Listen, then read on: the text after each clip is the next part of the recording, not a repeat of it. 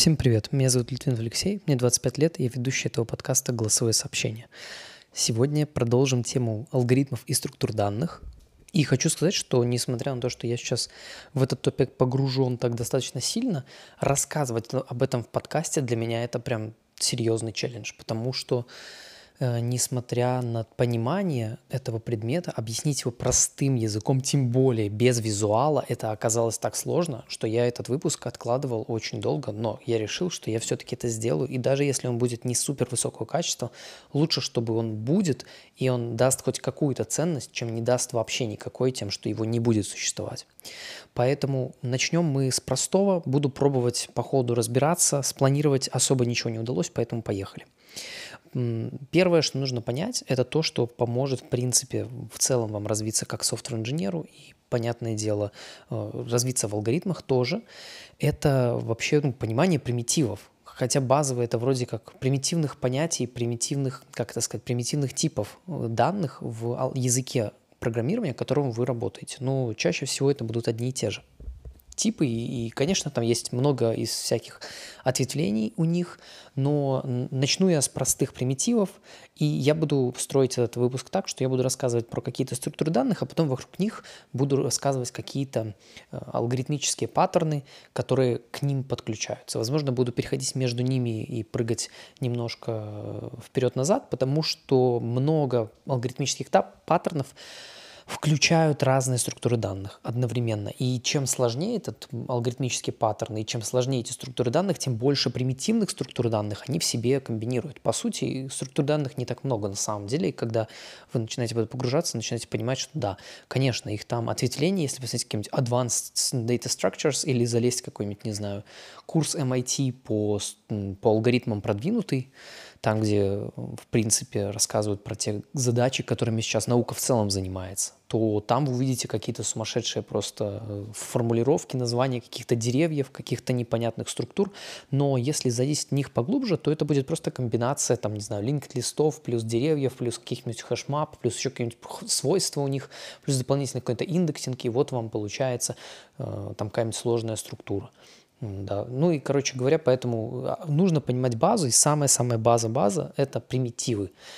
Это вообще то, что идет ну, сразу же после, скажем так, э, надстройка такая, абстракция над э, битами и над байтами, скажем так. То есть вот как э, информация представлена в компьютере, это нули, нули и единицы, и они, объедин... и они объединяются в...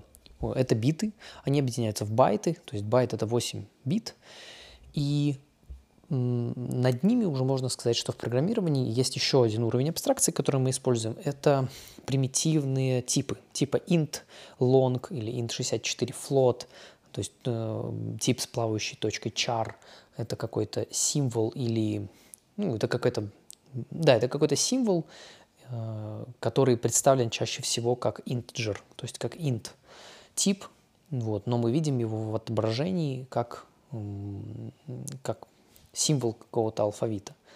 И также есть тип байт, вот этот самый, то есть более примитивный такой, когда мы работаем напрямую с байтами, и э, где-то даже есть бит, вот каких-то языках программирования, таких более низкоуровневых. Но вот э, понимать нужно что? Нужно понимать, какие у них есть в вашем языке функции, как с ними можно работать. Где-то есть char, где-то string.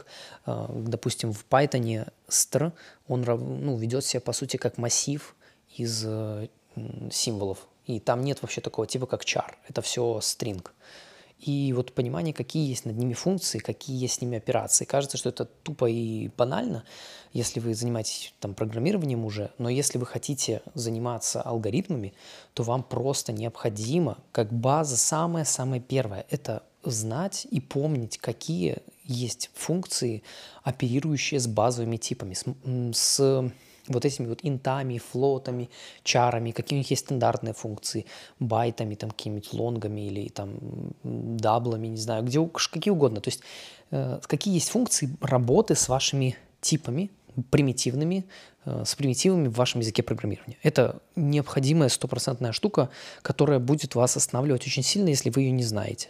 И, кстати, вот такой небольшой инсайт. Я на первом э, собеседовании в Яндекс, когда-то, не помню сколько ли, года 4 назад или 5, когда туда ходил, я помню, что я тогда, ну, занимался уже программированием нормально, так все уже писал код в продакшене достаточно долго уже.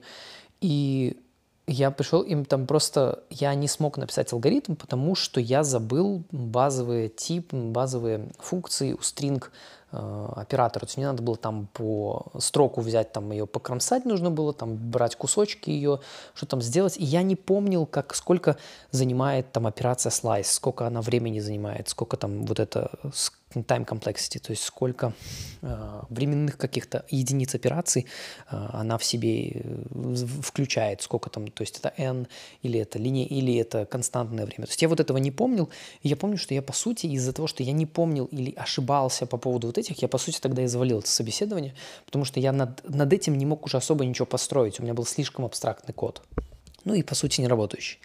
Поэтому действительно учитесь на этих ошибках, скажем так. И первое, что, вы, что нужно сделать для того, чтобы э, писать алгоритмы, проходить алгоритмические собеседования, участвовать в соревнованиях по алгоритмам, это в вашем языке, на котором вы пишете, на котором вы хотите писать, это разобраться с базовыми методами примитивов, как они работают, какие есть, как там, не знаю, сделать, там, не знаю, из положительного числа отрицательное, банально, да, какие-то такие вещи, как там увеличить на единицу какое-то значение какого-то интеджера, или там, не знаю, как конверсия работает между интами, стрингами, байтами, вообще как с ними работать, как работать с битами и так далее. Вот эти все побитовые операции, тоже они несложные, как я говорил вроде в прошлом выпуске, там вообще особо ничего сложного. Про это тоже расскажу, но чуть позже уже.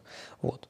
И потом то, что вам нужно дальше делать, это, ну, расскажу после следующего предмета, это после того, как вы разобрались с примитивами, следующий тип данных, с которой первый, по сути, ну, вы столкнетесь, можно сказать, что я уже про него говорил, но прямо вот четко это называется массивы то есть arrays, или листы еще по-другому. То есть в каких-то языках программирования лист — это э, некая абстракция над массивом, то есть это как динамический массив, как в Java. А где-то это называется, этот лист, это называется вектор, как в том же C++. А, или, а, ну, в C-Sharp вроде тоже это лист просто обычный. В, в Python, допустим, лист — это уже массив динамический, то есть там нет такого примитивного, как в C++ а, или в C простого массива. То есть это массивы. И вообще все, что связано с массивами. И в массивах на самом деле много всего. То есть массивы — это такое сверхобъединяющая вещь, которая, по сути, ну, это такая базовая абстракция, которая э, как примитива, она используется во всех алгоритмах абсолютно. То есть где бы вы ни там, куда бы вы ни залезли, плюс-минус это будут массивы в итоге.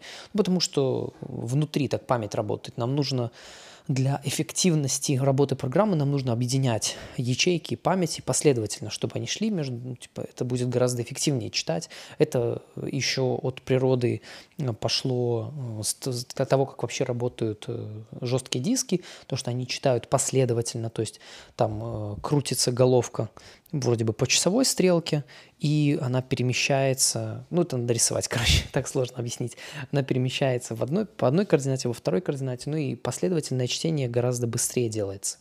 И, в принципе, поэтому те же массивы и листы это такая базовая структура, которая везде используется. Ну и, соответственно, вам нужно знать в вашем языке массивы. Это динамические массивы или статические. Статические массивы – это когда мы должны выделить заранее память под них, какие-то ячейки памяти, типа там 10 элементов. Все, вот мы выделили, мы точно должны знать изначально, сколько мы выделяем памяти. Это статические массивы. Динамические массивы – это когда мы можем не знать изначально, сколько памяти мы выделяем, и эм, как это самое, э, управление памятью внутри происходит автоматически. То есть нам не нужно париться, если мы там, у нас 10 элементов, мы добавили 11, бах, у нас массив сам по себе вырос, мы вообще об этом не думаем. То есть это такая высокоуровневая абстракция, но по сути это динамический массив. При статическом массиве мы получили ошибку, и все, и до свидания было бы. Поэтому нам, нам бы сразу программа сказала, что нет, какие-то у вас проблемы. Ну или не сказала бы, как это бывает в C, что вам здравствуйте, все. Мы куда-то записали в операционную систему там или, или еще куда-то. Ну ладно, такие шутки, шутки, но реально нужно понимать в вашем языке программирования. Это статический, динамический массив, на какие над ним есть операции. То есть часто очень операция в алгоритмах – это слайсинг. То есть когда мы должны взять наш массив и, допустим, взять э, его не целиком, а со второго элемента. Или до мы должны взять массив и э, в нем взять под массив до там, последнего элемента, не включая последнего элемента, к примеру. Или должны сразу же э, получить доступ только к последнему элементу. То есть вот как в вашем языке программирования достать до самого последнего элемента сразу. Вот это вопрос, который вам нужно понимать, отвечать. Как итерироваться по массиву, то есть, опять же, базовые, примитивные, какие есть циклы. Это for, while, там, do, while или какие-то еще дополнительные циклы, как в том же Go там есть. И, ну, там все for практически, кроме, ну и плюс дополнительные есть.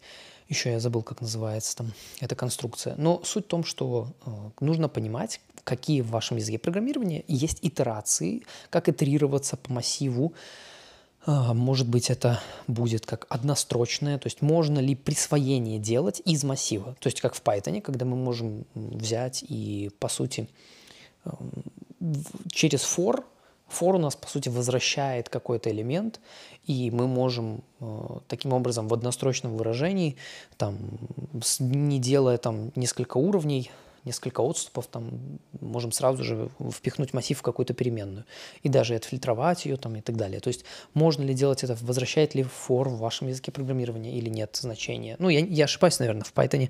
Я, я, честно, в тонкости Python не знаю. То есть вот я прям до глубины его не очень знаю хорошо, э, но так вот там такое высокоуровневое какое-то понятие из того, что я пишу и вижу, то есть, ну, по сути, для меня, как для пользователя, скажем, такого неглубокого выглядит, как будто for возвращает значение какое-то. То есть можно как-то вынести переменную за, и он в нее будет перекидывать. Ну, короче, ладно, это такая отдельная история. В общем, э, как работают циклы, как работать с массивами, потому что массивы цикла – это связанные вещи, абсолютно связанные. И дальше здесь же идет, опять же, э, связанных с массивами шаблонов каких-то, скажем так, э, паттернов алгоритмических дофига. Сейчас я расскажу про, про строки, и тогда к этому вернемся. Значит, строки — это, по сути, во многих языках программирования это массивы, состоящие из э, символов, из каких-то ASCII символов. Это шифр, кодировка такая Э, в которой там есть куча-куча, 2000 с чем-то символов, если не ошибаюсь.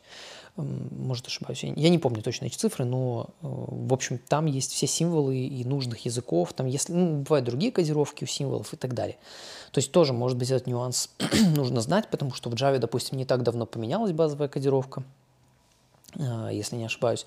И вот понимать, как работают строки. То есть, опять, то, что я говорил, то есть, какие, что со строками можно делать, можно ли там, не знаю, а, в Python очень много встроенных функций, просто безумное количество. И там можно, ну, как бы большинство простых алгоритмов можно решить просто за счет базовых функций. То есть это используя, там, не знаю, из альфа-нумерик, допустим, есть такое, а, есть такая функция, а там есть целые алгоритмы, которые вот проверить, что там а, строка состоит только из, там, не знаю, или этот символ, это только цифра, или там буква английского алфавита, там, от маленькой до большой. Вот, тоже вопрос такой хороший и, соответственно, э, понимать, как работают строки, что там такое. Теперь, возвращаясь немножко к тому, что я говорил про биты. Значит, по битовой операции, их на самом деле немного. Для того, чтобы их понимать и чтобы они выглядели просто и звучали просто, конечно, в идеале вам почитать, что такое, как, как выглядят биты, э, что такое двоичная система умножения и э, как это вообще выглядит, как конвертация идет из двоичной в десятиричную, там, в x-ричную, в, ну, то есть в любую количество цифр, где хоть 16-ричную, хоть в 32-ричную, неважно. То есть это как вообще происходит конверсия из одной системы в другую. Ну, двоичная самая базовая, если говорить, то вот э, там идет только нули и единицы. То есть, и поэтому мы можем их комбинировать, из этого получать какие-то числа, допустим, в десятиричной системе, которая для нас привычна, где есть 0-9 цифры, и потом, или это числа называется, я всегда забываю, есть типа цифра, есть число. Наверное, число это какое-то большое, цифра это вот однозначное какое-то. Вот, и поэтому э, в, в двоичной системе есть только 0 и единица, то есть у нас самое первое значение 0 это 0, 2 это, точнее 1 это 1, получается 2 это 1, 0, потому что у нас есть только 2 бита, только 0 и единица. Соответственно, нам нужно выстроить как-то, и мы, получается, пишем 1, 0. 3 это 1, 1. 4 это 1, 0, 0. 5, 1, 0, 1. 6, 1, 1, 0. То есть 110. Потом и так далее. И получается, что э, таким образом вот выстраивается такое значение. Конвертация в десятиричную идет через степени, то есть мы берем э, справа налево, идем, по сути мы, так как это у нас двоичная система, то мы будем умножать, мы будем э, умножать друг на друга, точнее складывать друг с другом цифры различных разрядов, возводить их в степень. То есть мы идем справа налево, если у нас было только что число 110, допустим, то у нас 1, 1, 0, получается самый правый разряд – это нулевой, потом второй – это первый и третий, то есть единица первая самая – это э, да, э, э, третий разряд – это второй, это второй разряд, это третья цифра. И так как это, как я сказал, двоичная система, то конвертация в десятиричную достаточно простая. Мы просто берем вот этот э, номер, индекс, так скажем, э, разряда справа налево, мы его берем э, как двойку в степени номер этого разряда. То есть у нас первое значение у нас 2 в степени 0, и дальше у нас, ну, по сути, умножить на число, которое стоит в этом разряде. То есть там 0. С двоичной системой все очень просто. То есть там либо, если 0, то мы просто выбрасываем. То есть у нас получается 1, 1, 0, если идет, то есть 110 в двоичной системе, то чтобы конвертировать это в десятиричную, это получается у нас справа налево 2 в нулевой э, плюс 2 в нулевой умножить на 0, потому что там 0, э, плюс 2 умножить, 2 э, в первой, плюс 2 во второй. И вот у нас получается сумма – это наше десятиричное число. Ну и у нас получается та же шестерка, про которую я говорил изначально. Вот. И потому что у нас 2 во второй, если идти уже слева направо, 2 во второй, плюс 2 в первой, плюс, ну, там 0, потому, поэтому там мы 2 в нулевой мы не складываем. Хотя если бы там была единица, то мы бы 2 в нулевой, любое число в нулевой – это 1. То получается, если бы это было 111, то у нас 2 во второй степени плюс 2 в первой плюс 2 в нулевой получается 4 плюс 2 плюс 1, то есть это 7. Ну и как раз 111 из двоичной, в двоичной системе это 7 в десятиричной. Точно так же можно перевести любую систему, то есть возьмите восьмеричную, допустим, или, для примера, или 16-ричную, то мы просто берем это, эту цифру, которая там стоит, или букву там типа А, Б, С, Д, Е, это которые числа типа 10, 11, 12, 13, 14, 15, 16, Д, Е, Ф, наверное, да, F, последнее, А, Б, С, Д, Е, Ф. И мы берем, умножаем точно так же 16 в степени э, номер разряда, и 16 э, степени номер разряда умножаем на, на цифру, которая стоит в этом разряде, и складываем со всеми остальными таким же образом. То есть это очень легко увидеть, когда это рисуешь.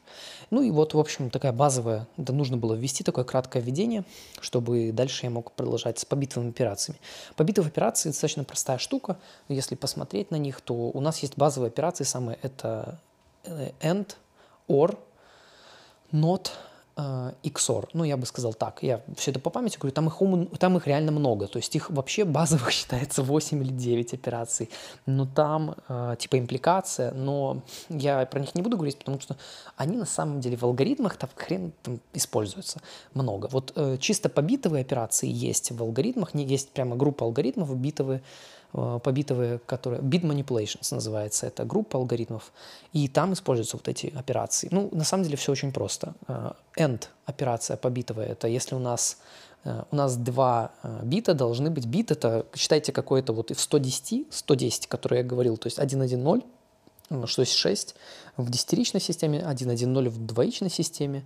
Это вот разряд, это то, что, по сути, вот ячейка какая-то. То есть Э, разряд у единицы первой, два у, э, у первого числа получается, то есть посередине которая стоит, у него один, у правого, крайнего правого нуля у него ноль. То есть, э, по сути, для того, что... Ну и дальше нам почему это нужно? Потому что если мы берем второе число какое-то, и мы между ними делаем end, то для того, чтобы... Ну, end у нас возвращает что? Это операция. Как плюс, как минус или там как делить, только она более примитивная. И она работает на уровне вот этих вот битов между разрядами. То есть если мы делаем один, там, допустим, 110 э, end 111, то результатом будет, э, опять же, трехзначное двоичное число, и мы будем сравнивать э, нулевой разряд с нулевым, первый с первым, э, второй со вторым. То есть как, когда мы делаем плюс, то же самое. Допустим, если мы в столбик будем как это, сплюсовывать, прибавлять, да, правильно, прибавлять два числа, то у нас будет две цифры какие-то, то у нас будет, то есть правое с правым, среднее со средним, э, левое с левым. Вот. И end у нас что делает? End у нас э, говорит о том, что должно быть, чтобы получить единицу, нужно, чтобы оба, э, оба разряда, об, обе цифры, которые мы сравниваем через end, были единицей. То есть true-true, можно сказать так. Чтобы получилось true, через end нужно, чтобы оба числа, оба, оба значения были true. То есть 1-1 получается 1. 1-0, э, любые другие комбинации, 1, э, то есть 0-0, 0-1, 1-0, это все получится 0, кроме единицы. Или это, соответственно, или, или, или 1, или 1. То есть представьте, что 1 – это true, 0 – это false. Ну, по сути, такое. И я сейчас очень примитивно рассказываю, те, кому это не интересно, э, ну, можете чуть-чуть либо перемотать, либо подождать. Я совсем ненадолго здесь задержусь, еще буквально на пару минут, и потом пойду к более интересным темам, и к побитовым операциям как раз-таки. И получается, что к, дальней, к следующим. И э, есть, вот как я сказал, или, то есть или это значит э, либо одно должно быть один, либо второе, либо оба. То есть тут уже единица в трех ситуациях. Если э, первый разряд у нас один, второй ноль, это да, это тоже один получается. Если у нас 0 и 1, это тоже один, и 1, 1 тоже один. Исключающие или. Это когда у нас только один бит должен из двух сравниваемых должен быть единица. То есть 0,1 или 1,0 – это получается по XOR, э, исключающий или еще по-другому, э, это у нас будет единица. В остальных кейсах типа 0,0 или 1,1 это будет 0. Еще я сказал про not, то есть э, это инверсия, по сути. Ну, опять же, это банальная вещь, но это, типа, если у нас... Это уже не бинарная операция, то есть как-то не бинарная... Я забыл, как это называется. В общем, когда две, два и одно. То есть оно само с собой может сравниваться. То есть один э, нот это получается отрицание это 0, если 0 отрицание это 1. Ну все, банально. То есть инверсия такая получается. Ну и вот с побитовыми, если поиграться, то можно там много всяких прикольных эффектов получить. Допустим, используется э, XOR тот же для обмена двух переменных без третьей переменной. То есть часто такая есть операция, когда нужно свапнуть две переменные, swap называется, и тогда мы можем использовать просто побитовую операцию XOR, то есть XOR равно, то есть num1 XOR равно 2, num1, э, num2 XOR равно num1, и потом снова num1 XOR num2. Все, XOR э, равно, то есть э, то оно как домик такой, получается, типа как степень, еще таким же символом в компьютере отмечается. Вот в Python таким э, символом отмечается XOR. И, кстати, в других языках, во многих других тоже.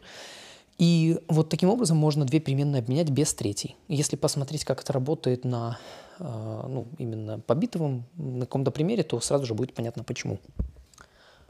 Теперь про алгоритмы, связанные с э, массивами, листами, строками, то есть и примитивами. Самые такие простое и самый банальный пример алгоритма, группа даже алгоритмов целая, это бинарный поиск.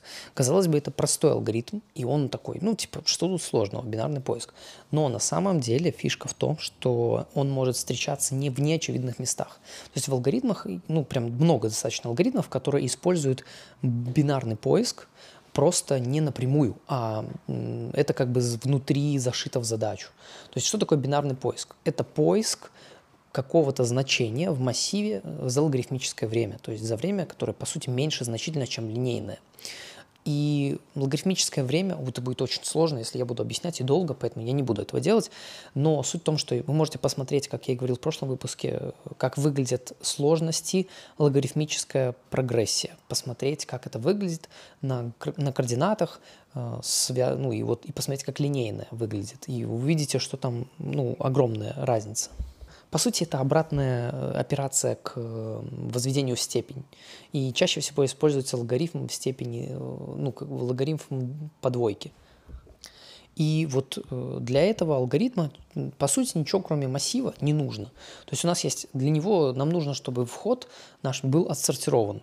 И то, что мы знаем, что слева у нас находятся, допустим, самые наименьшие элементы, справа наибольшие, но Э, и как бы все тогда просто. Мы, по сути, мы каждый раз берем и делим, делим наш э, массив отсортированный на две части. Каждый раз мы уменьшаем его в два раза, то значение, которое, то множество, среди которого нам нужно искать наше значение. И делается это достаточно просто, то есть с точки зрения алгоритма мы выделяем стартовый указатель, э, конечный указатель, то есть start-end, Вначале это начало, конец массива. Если это полностью сортированный массив, бывают задачи, где не полностью сортированные, бывают задачи, где это э, полусортированный или э, сортированный, но повернутый массив каким-то образом, который э, как-то rotated э, на какое-то количество символов. Там чуть посложнее. Но суть в том, что мы берем обычно это start-end, левый, правый конец массива, э, высчитываем средний элемент, то есть mid, как как старт плюс end минус старт, деленное на 2. Это такая формула, которая мне уже врезалась в голову, пока я занимался этим бинарным поиском. И таким образом, мы получаем индекс среднего элемента, мы смотрим наш средний элемент, он больше или меньше того, который мы ищем. То есть у нас есть массив, допустим, от 1 до 10 отсортированный, и мы ищем в нем тройку, к примеру. И мы тогда делим. Мы, получается, указываем в цикле, мы меняем, мы обновляем эти указатели. Старт у нас, получается, это нулевой элемент массива, end – это девятый элемент массива, то есть последний. И э, средний элемент массива у нас получается это получается это, ну, пятерка. То есть это четвертый элемент массива. И, соответственно, мы э, берем этот элемент, мы сравниваем его с тройкой и вот смотрим. Типа, если этот средний элемент, то есть mid, если он больше, чем наш таргет, который нам нужен, то это значит, что нам нужно идти влево, в левую сторону. То есть пятерка больше, чем тройка. Да, ну значит нам нужно в левой стороне массива искать. То есть где-то там, э, где элементы меньше.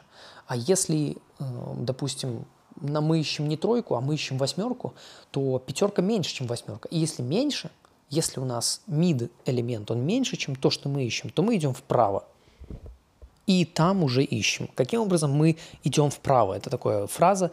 Мы э, ставим, к примеру, в первом кейсе, когда у нас мы ищем тройку, у нас в первой итерации цикла mid 5, и нам нужно найти тройку. Мы понимаем, что mid у нас мид у нас больше, чем таргет. Э, таргет – это тройка, про которую я говорю, то есть это искомый элемент. Тогда мы должны верхнюю границу поиска, то есть end, указатель, переместить на, э, на позицию mid минус 1. То есть вот мы должны end равно mid минус 1. Все, банально. Теперь у нас старт где был, то есть мы ищем снова от начала массива, потому что вдруг там массив начинается не с нуля, а с тройки. Может там 3, 3, 4, 5. И вот мы на пятерку 3, 3, 4, 5, 5, допустим, нарвались. Но end у нас уже не mid, а end mid минус 1 указатель, а старт остается где и был. Все. А если наоборот, если мы искали восьмерку, и получается тогда mid элемент, он меньше, чем таргет, то есть пятерка меньше, чем восьмерка, которую мы ищем, то тогда у нас старт перемещается, то тогда мы перемещаем старт mid плюс 1. То есть перемещаем на следующий элемент после мида и ищем уже в рамках, в границах мид э, плюс один, который новый старт, то есть старт-энд снова. Но теперь старт-энд перемещено в нужную нам сторону, либо влево, как в первой ситуации, либо вправо. Потом снова то же самое повторяем. Снова э, выбираем mid элемент. Mid у нас равен start плюс end минус start, деленный на 2. То есть внутри end минус start, деленный на 2 в скобках. Вот у нас есть индекс нашего массива, там интеджер деление, чтобы э, целочисленное деление, чтобы не было дробных индексов, скажем так. И, соответственно, тоже смотрим, мид опять, он, э, он опять, он равен, ну да, у нас самый первый кейс, это все-таки это не больше или меньше, а это тот элемент, который это равен нашему элементу или нет. И, соответственно, если он равен, то все, мы можем вернуть этот индекс или вернуть true, да, этот элемент есть. Все. Если нет, то мы снова, если элемент, который у нас там, мы на который нарвались, он снова больше, чем наш э, больше, чем тот, который мы ищем, то тогда мы снова идем влево и перемещаем тогда снова end, э, точнее, mid равно, э, end равно mid минус 1. А если наоборот, то тогда start равно mid плюс 1. Тут легко запутаться на самом деле, но когда вы, если вы будете писать это и на примере каком-то пробовать, то запутаться будет сложно. Теперь про сложности, скажем так. Какие здесь есть? Есть различные вариации бинарного поиска, алгоритмов, которые предлагают, которые на собеседованиях и там на соревнованиях по алгоритмам различных челленджах э, есть. То есть нам нужно, допустим, не просто найти наш элемент, а нам нужно, к примеру, у нас, вот как я сказал, там приводил такой небольшой пример, как будто, представьте, что у нас в, э, в массиве массив большой, но там очень много повторяющихся элементов. И, допустим, там нам нужно найти э, не просто пятерку, а нам нужно сказать, где начинаются пятерки и где заканчиваются. То есть где стартовый индекс всех пятерок, а где конечный индекс всех пятерок. И тогда нам нужно использовать две функции, два бинарных поиска. Одна, которая будет находить э, наш наш стартовый индекс пятерки, а вторая, которая будет находить наш конечный индекс, конечную пятерку. Потому что э, если мы будем идти одной функцией, то мы каждый раз будем обновлять start-end, и мы по итогу сотрем, ну, как бы, границы. Мы найдем, да, какую-то пятерку. То есть мы, когда будем находить пятерку, мы будем двигаться либо влево, либо вправо. А как нам проверить, кстати, что мы нашли границы нашей пятерки? То есть вот, допустим, у нас пятерки, а до этого идут там четверки. Каким образом? Мы должны не просто, мы должны не просто равно делать, ну, то есть у нас, как обычно, из этой функции, которую то, только что я говорил, э, из классического бинарного поиска, мы либо сразу же возвращаем true, что да, этот элемент есть, либо мы возвращаем, что типа вот его позиция, типа такой-то элемент на такой-то позиции. А если, если mid равен target, то, что я вот про что говорю. Но в таком поиске границы нам нужно не просто найти, у нас много будет пятерок, мы что, каждую вернем? Нет, нам нужно найти границы этих пятерок в рамках массива.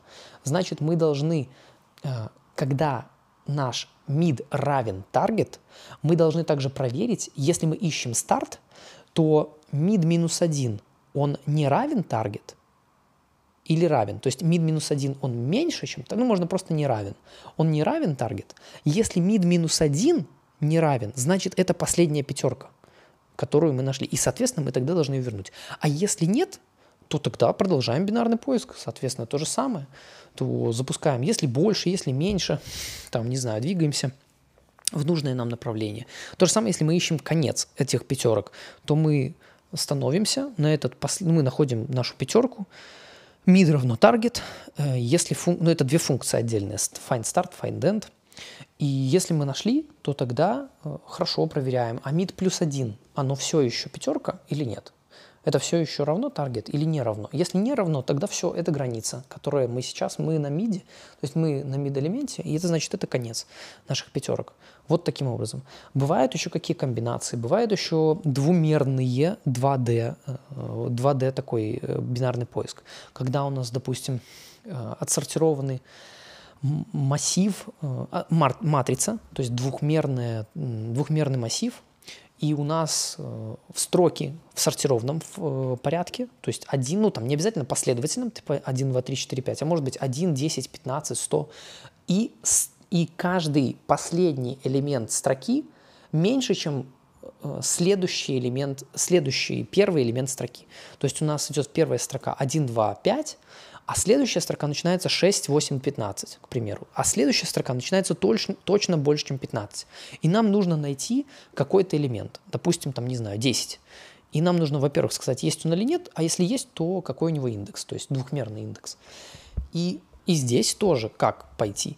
Здесь мы можем банально разбить сначала по строкам, найти нужную строку с помощью бинарного поиска, точно так же, просто, э, скажем так, инвертируем. Тут вот, кстати, еще одна тема поднимается, такая важная, про которую забыл сказать, забыл сказать, это работа с двумерными массивами, то есть с матрицами. Трехмерными как бы, ну, нафиг не надо, я пока не сильно встречал в алгоритмах даже сложных, что там это используется. Может, на каком-нибудь Google Code Jam это и есть, но вот э, как бы в в, нормальных, даже сложных алгоритмах э, того же лид-кода стандартных на соревнованиях каких-то двух еженедельных или э, как это ежемесячных нет, они раз, два раза в месяц идут, я не знаю, как это назвать. Короче, на соревнованиях там обычно двухмерные массивы используются. Тоже вот эта тема такая важная. Это понять, как вообще работают индексы. То есть, допустим, вам нужно найти все элементы по диагонали, по негативной диагонали, то есть отрицательной диагонали. Это та, которая идет, если представить э, квадрат из верхнего левого в нижний правый, то есть по диагонали вниз. Или позитивная диагональ, то есть из нижнего левого в верхний правый, то есть э, рука идет вверх по диагонали. Левая идет стороны, в сторону правой диагонали, по диагонали к плечу, как бы, можно сказать так. Если рука опущена, мы ее поднимаем по диагонали вверх. Вот. И это позитивная диагональ, потому что поднимается, или негативная, то есть, ну, можно их так назвать. То есть как посчитать, что элементы, допустим, на одной диагонали находятся э, в массиве в каком-то, как итерироваться обратно по массиву двухмерному. Тоже это такие важные темы. То есть как бы простые, очень банальные вещи, которые можно просто загуглить и посмотреть, как они работают, запомнить, какие там индексы могут быть, то есть как э, там меняется ли роу, э, меняется ли строка и колонка, не меняется. Ну, короче, такие вот базовые вещи, но это нужно. Это нужно для многих очень алгоритмов, ну и в том числе, конечно же, для бинарного поиска, который, по сути, весь э, лежит в, как бы, в, э, в массивах. И еще вот в рамках бинарного поиска я уже сказал про такую штуку, как есть такой э, паттерн алгоритмический two pointers называется, то есть два поинтера и два указателя, наверное, так полностью по-русски будет. И э, это когда у нас есть два указателя, которые двигаются по массиву, и они могут двигаться с разной скоростью. То есть что это значит? И это вот э, такое очень важное, важный паттерн, по сути, шаблон, алгоритмический, как и бинарный поиск, потому что он используется очень много где, очень много где, как это сразу же выкупить, скажем так, что это именно решается алгоритм с помощью двух поинтеров сложно, но это, если вы это узнаете, если вы это поймете, то, может быть, вам будет проще. Честно говоря, мне сильно не было, потому что он очень абстрактный, этот шаблон. Ну, по сути, он же используется и в бинарном поиске. То есть два указателя, вот это start-end, это когда у нас двигает, э, когда у нас они могут двигаться по условиям с разной скоростью. В бинарном поиске, допустим, они у нас двигались относительно э, mid-элемента. То есть если он у нас больше, чем искомый, то тогда мы двигаемся тогда мы двигаемся там влево. Если он меньше, тогда двигаемся вправо и так далее но они могут быть разные, эти два поинтера. Например, э, это уже забегая немножко вперед, про linked листы, бывает такое, что один указатель, э, он двигается как э, указатель, как индекс в цикле, то есть у нас есть какой-то итератор, переменная цикла, а второй двигается по каким-то условиям внутри. Там, не знаю, допустим, правая граница, то есть правый указатель у нас двигается каждый раз с каждым циклом массива, а левый двигается только когда мы встречаем 0, к примеру. И вот когда мы встречаем 0, тогда мы перемещаем левый. Ну, к примеру, может быть такое. Почему нет? Также эти два указателя, они могут двигаться внутрь массива. То есть один двигается на шаг внутрь, один двигается, ну то есть они оба двигаются к центру, но один двигается с левого края, другой с правого. И таким образом сужается область какая-то искомая или э, подсчитываемая как в каких-нибудь uh, container with most water. Есть такой контейнер с наибольшим количеством, контейнер с наибольшим количеством воды. Такой есть, uh, такая есть задача. Или trapping rainwater, то есть uh, как это сбор дождевой воды, можно назвать, наверное, так правильно. Ну и этот паттерн такой достаточно абстрактный, но он такой, он основополагающий тоже один из. Из него вытекает там еще один паттерн, который по сути очень похож. Это называется sliding window. Это двигающееся, э, двигающееся окно такое, едущее. И тут будет много всяких алгоритмов, которые я тоже, наверное, расскажу, раскрою про sliding window, но к нему мы перейдем немножко позже, когда все-таки я уже дойду до словарей, до мап и так далее. Пока что вернемся немножко назад к структурам данных. Последнюю, которую я расскажу сегодня, это будут тюплы. То есть, что это такое? Это некие пары, э, либо x-ары чего-то, либо триплы, либо квадриплы, не знаю, как это назвать еще правильно. То есть это некие пары значений, которые идут вместе. То есть э, в, в Python прям есть такой как тюпл – в других языках программирования, я знаю, есть pair, такой тип данных. То есть это тоже такой простой и простой такой тип данных, который можно полезно использовать, если у нас, э, если нужно какие-то значения по ним итерироваться вместе. То есть можно, допустим, если у нас даются машинки, допустим, какие-нибудь, и дается один массив, э, в котором указаны их позиции, а второй массив, где указаны их скорости, и каждый i-элемент – это какая-то машинка. То есть, не знаю, нулевой элемент – это нулевая машинка, и вот в двух массивах, в первом, где позиции указана ее стартовая позиция на нулевом, а также указана на, в другом массиве тоже на нулевой позиции указана ее скорость. И это можно передать как двумя массивами, а можно как э, просто список или массив тюплов, где будет первый элемент, у него будет первый, э, это будет э, позиция, скорость, позиция, скорость, позиция, скорость. То есть такими парами будет идти. Опять же, может быть их несколько, может быть триплы. То есть когда у нас три значения идет. В Python, кстати, есть такая штука, как named tuple, чтобы не, потому что к ним чаще всего идет обращение по индексу, типа нулевой элемент в тюпле или первый элемент в тюпле. И это очень некрасиво все выглядит, поэтому можно создавать типа временный такой небольшой э, класс, я бы даже сказал, да, который благодаря которому можно по названию обращаться. То есть сказать, что у нас первый такой, знаете, такой дата-класс, по сути, такой, э, где у нас первое поле мы назовем, допустим, speed, или первое position, второе speed, и все. И мы можем потом через точку к ним как к свойствам обращаться, как к свойствам такого объекта. Вот, и тюплы тоже используются, тоже удобная штука. Они используются, э, кстати, в комбинации с хипом, такой структуры данных, которые э, кучи, еще по-русски так называется, очень некрасиво, конечно. Э, будет, потом я буду рассказывать тоже дальше. Вот, ну, пока такие базовые вещи. То есть примитивы, побитовые операции, массивы, динамические, статические, строки и тюплы, а также немного мы поговорили с вами про бинарный поиск и про начали говорить про шаблон такой программирования, два э, шаблон, э, алгоритмический шаблон, two pointers, то есть два указателя и sliding window. И я эти шаблоны алгоритмические более подробно расскажу, тоже буду рассказывать примеры алгоритмов, но когда дойду до структур данных, которые необходимы чтобы, их, ну, чтобы это все рассказать. Ну и ждите следующих серий, потому что дальше будет очень интересные вещи. Я буду по итогу доходить до tries, до деревьев, до всяких э, сложных деревьев, для, для, до сложных структур данных, которые реально используются и так далее. Но до этого нужно реально дойти последовательно, чтобы была понятная база, чтобы я не говорил никаких космических фраз, которые вы абсолютно не поймете. Я надеюсь, до сих пор было все более-менее понятно.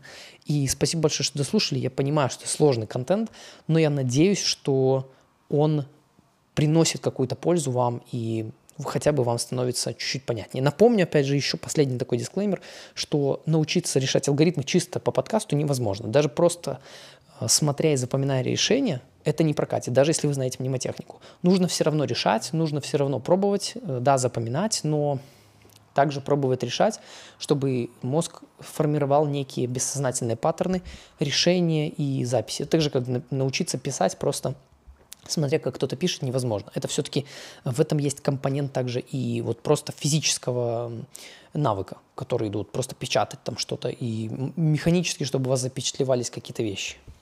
Вот, поэтому спасибо большое, что дослушали. Услышимся в своих следующих выпусках, где я уже буду рассказывать про стеки, э, очереди, линкд-листы, мапы. Ну, надеюсь, э, хотя бы это успею. Вот, спасибо большое, что дослушали, и услышимся в своих следующих выпусках. Оставляйте свои комментарии в телеграм-группе подкаста, ссылку на которую вы найдете на любой платформе, где вы бы не слушали этот выпуск. Спасибо большое, до следующих выпусков.